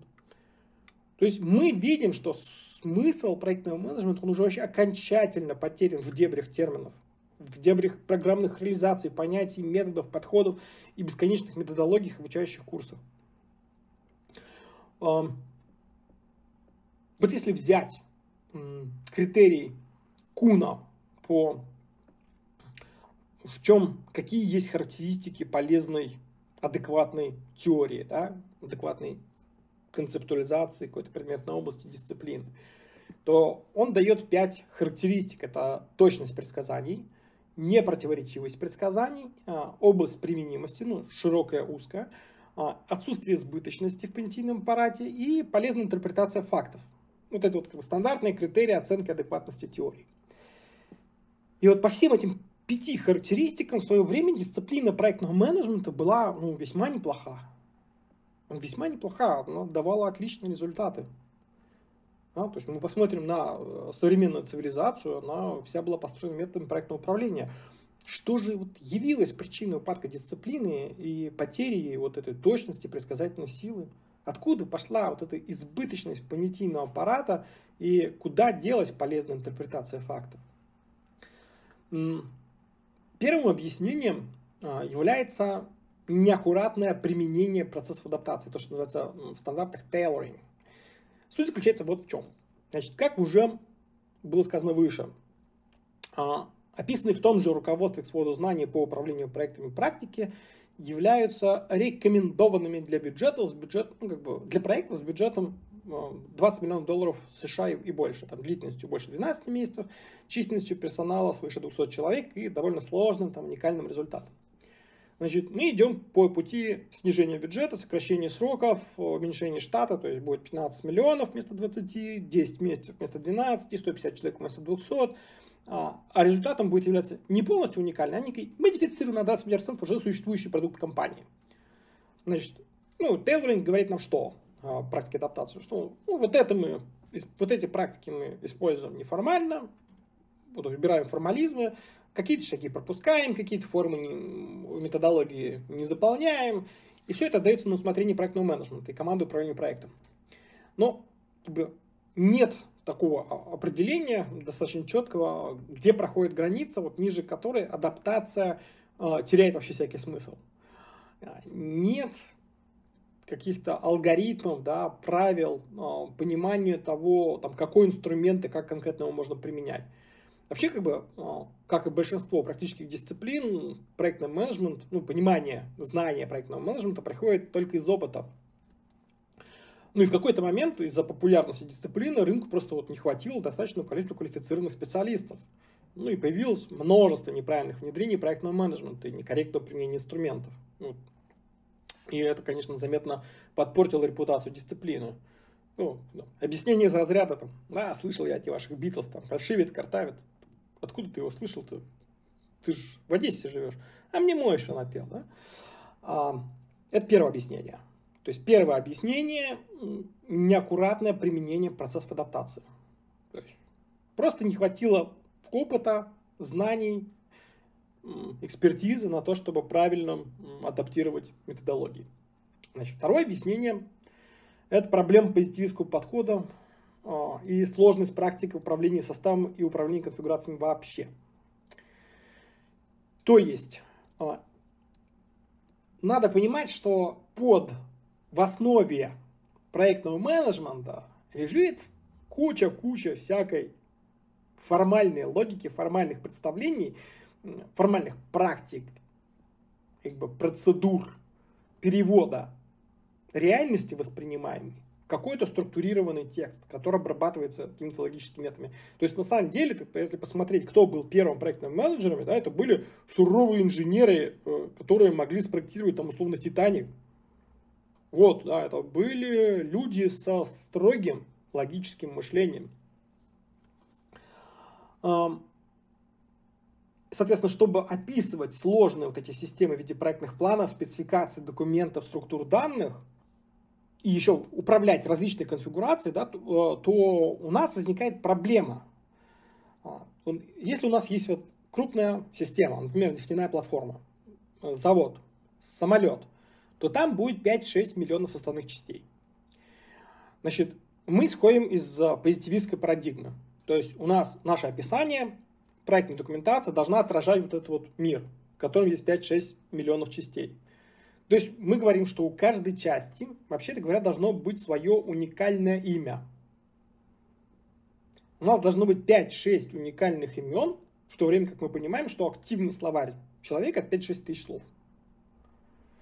То есть для того, чтобы вести термин, э, как бы, разработку таких сложных систем, нам требуется очень серьезная терминологическая работа, инструментальная поддержка. Да, то есть мы, потому что мы не можем э, притащить такое большое количество крутых, очень крутых инженеров, которые э, были раньше на первых проектах, которые могли бы ну, на кончиках пальцев уносить это понимание. То есть нам для того, чтобы делать много больших проектов, больших сложных проектов, нам надо вот эти, вот это понимание как-то ну, вкладывать в формальную логику, в формальное описание. То есть нам нужна терминологическая работа, нужна инструментальная поддержка, которая обеспечивает корректность создаваемых описаний. Ну, как будто это сам процессный подход. И это еще осложняется тем, что потребительские товары, ну, например, автомобили, а, имеют еще множество опций. И количество вариантов исполнений, оно там уходит за миллионы и даже миллиарды. То есть, другими словами, вообще весь проектный менеджмент современный, он основан на очень тяжелой, очень сложной инфраструктуре, которая там, это огромная трудоемкость по ее созданию. То есть она там в Штатах, в Европе, она, да, создавалась с середины 50-х годов, 50 лет, как бы вкачивали огромные деньги, вначале государство, потом корпорации. На данный момент, да, там есть вот все это э, еще формализовано на уровне э, образования в университетах, курсов, то есть множество, множество во всех отраслях это э, адаптировано, то есть вот все, вся эта инфраструктура есть. Но когда мы пытаемся перенести это в другую страну, все это, то это как бы нужно создать примерно аналогичную, огромную, трудоемкую, создать такую же инфраструктуру. Да? И если там это создавалось, условно, 50, 60, 70 лет, вот эти, эти процессы, они занимали десятилетия, то когда развивающиеся страны пошли, ну, как бы, в том числе Россия, и производство и разработка, они ушли из традиционных центров компетенции, которые были в США, во Франции, в Германии, в Швеции – собственно, и компетенции ну, во многом были утрачены. То есть у нас произошел двойной удар, в том числе, ну, в той же самой Франции, в Германии, да, то есть старое поколение инженеров, проектных менеджеров ушло, которые имели опыт. Новые во многом, как бы, этот опыт не, не до конца переняли. А, а в, в развивающихся странах и стариков нет у кого спросить ну, СССР, как бы Россия, как наследница СССР, еще в хорошем отношении, э, состоянии относительно этого, да, то есть у нас еще остаются вот эти резервы э, опытных э, конструкторов и менеджеров, у которых еще можно учиться, но, условно, в Филиппинах этого нет. Да, и инфраструктуры нет. В результате компетенцию во многом были утрачены. Вот компетенции проектного менеджмента во многом были утрачены. А, и собственники, в общем-то, они в развивающихся странах, они не были готовы так серьезно вкладываться в перестройку своих бизнесов. И вот эта проблема, я говорю, она не только в развивающихся странах, она шла, в общем по всему миру.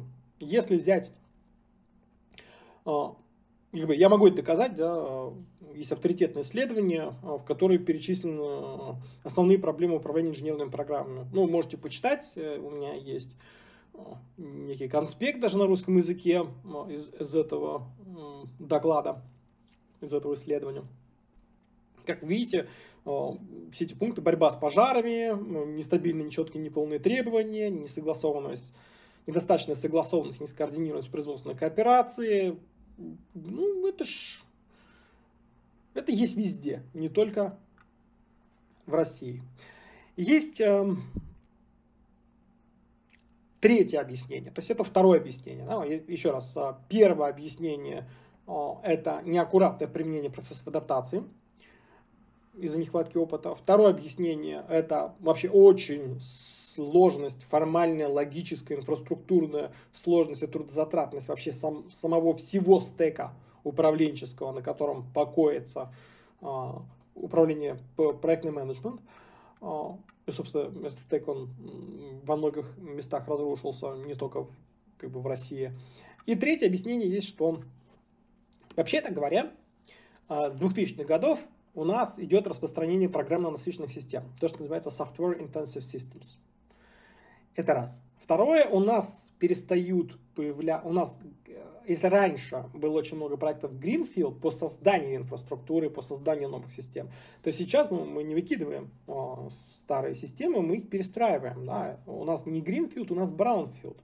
У нас не инжиниринг, у нас реинжиниринг. У нас не строительство новых систем, перестройка существующих систем, комплексов систем. То есть у нас есть двойная проблема, что есть и программно насыщенные системы, то есть ну, программно насыщенные системы, например, автомобиль современный. То есть это уже не автомобиль, это система, У нас недостаточно посадить, э, для того, чтобы разработать современный автомобиль, недостаточно как бы, посадить э, главного конструктора да, и конструкторское бюро, которое автомобили разработает. Нет, там электроники, программного кода, куча, куча, куча, куча.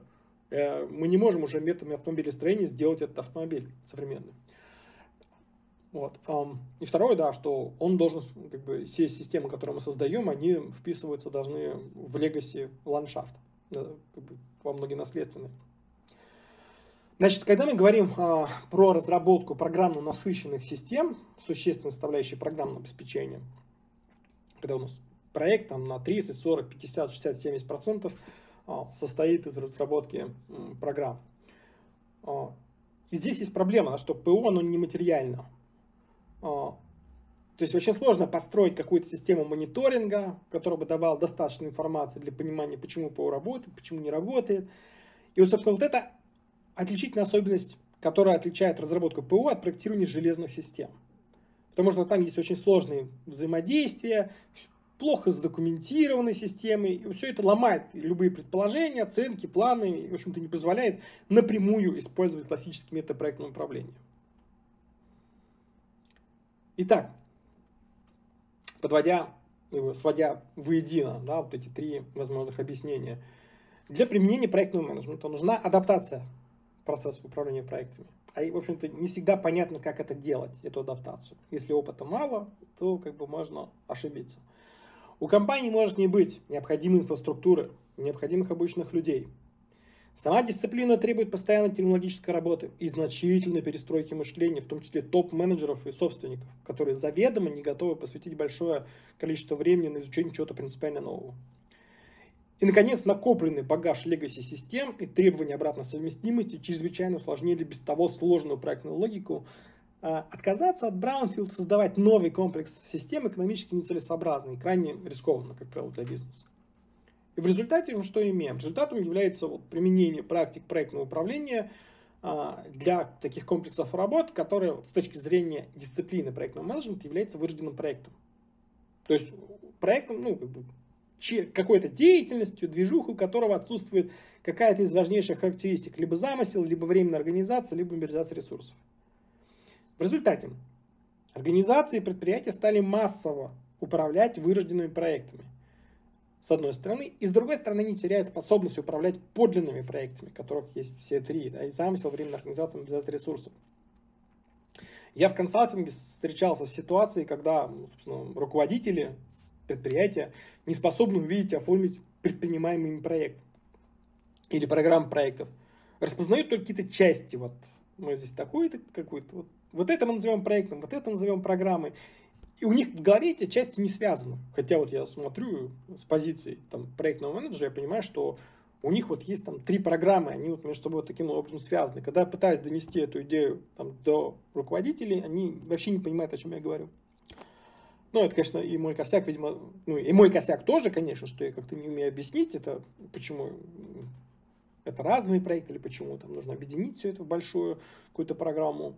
Но факт остается фактом я много пытаюсь, но мне далеко не всегда это получается.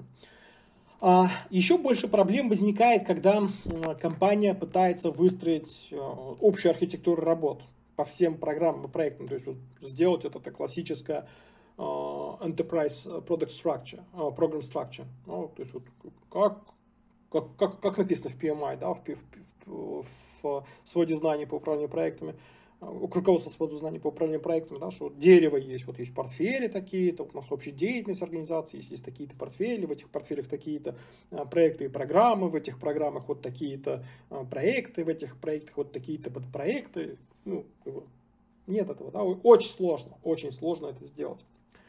А, а между прочим, как бы без этого собственно, многие выгоды от внедрения проектного управления, они не срабатывают, потому что вот корректно распределить ресурсы людей, сформировать правильные границы ответственности подразделений невозможно. То есть в теории это вроде все портфели программы проекта должны выстраиваться в такое строгое дерево, но в реальности мало у кого получается договориться по поводу там, иерархии вот этих портфелей, программ, проектов. И когда я говорю, что мы потеряли целое пространство рассуждений про о проектах, то что мы не можем сформировать корректную структуру и э, подчиненность этих проектных инициатив. Мы не можем поместить каждый конкретный проектный план в нужный контекст обсуждения.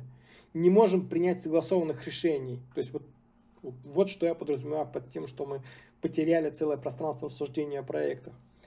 А, и что является результатом? Результатом является то, что проектный менеджмент он не разгружает руководство, он создает им дополнительные проблемы. Ну, и когда мы говорим, приходим к руководству и говорим, ну давайте мы будем внедрять проектный менеджмент, они говорят, «Э, внедрять, то есть мы должны заплатить за что-то, и это нам не облегчит жизнь, это нам усложнит жизнь. Ну, как бы, а зачем? Да, то есть непонятно. И таким образом, уже ситуация выглядит, конечно, так почти безвыходной. Но, но, не является ли то, что кажется закатом дисциплины, зарождением чего-то нового. Вот мы наблюдаем какой-то феномен. А правильно ли мы его классифицируем, что это, этот феномен это закат дисциплины проектного менеджмента? А, нельзя ли придумать какую-то альтернативную, более полезную концептуализацию происходящего? А как вообще объяснить успешные приемы освоения проектного менеджмента? Да, я привожу примеры, где это все описывается. И вообще, вкладывали ли проектные менеджеры старой школы в те стандарты, которые они разрабатывали, тот смысл, который мы сейчас из них вычитываем? И вот ответ на этот вопрос будет дальше.